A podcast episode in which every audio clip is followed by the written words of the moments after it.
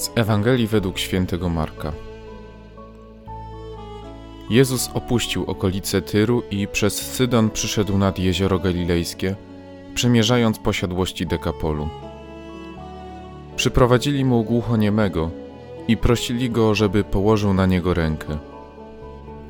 On wziął go na bok, z dala od tłumu, włożył palce w jego uszy i śliną dotknął mu języka. A spojrzawszy w niebo, westchnął i rzekł do niego: Effata, to znaczy otwórz się. Zaraz otworzyły się jego uszy, więzy języka się rozwiązały i mógł prawidłowo mówić.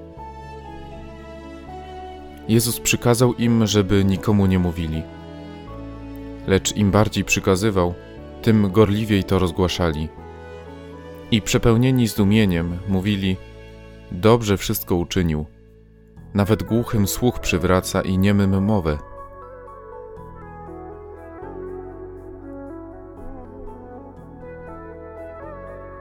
Opis uzdrowienia głuchoniemego może w nas rodzić różne emocje: zdziwienie, zaskoczenie, a może nawet zniesmaczenie czy zgorszenie.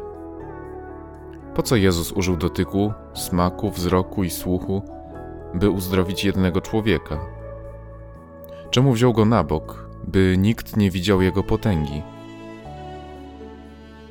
Anonimowy głuchoniemy jest obrazem całej biednej ludzkości.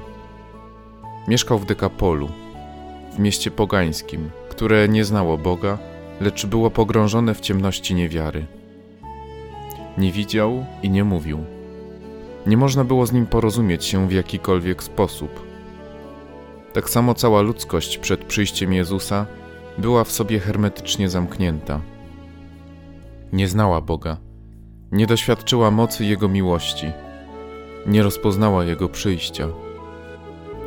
Była pogrążona w ciemności, w paraliżu i ciemności, i nawet nie wiedziała, że można żyć inaczej pięknie, szczęśliwie i radośnie.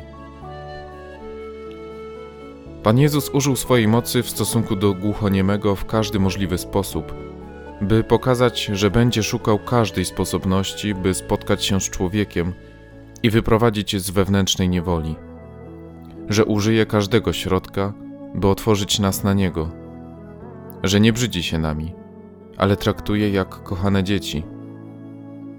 Jezus chce dziś każdego z nas wziąć na bok, byśmy przekonali się, że jesteśmy dla Niego kimś jedynym i wyjątkowym, że traktuje nas naprawdę unikatowo i nie jesteśmy dla Niego masą ludzi, lecz jedyną, ukochaną owieczką.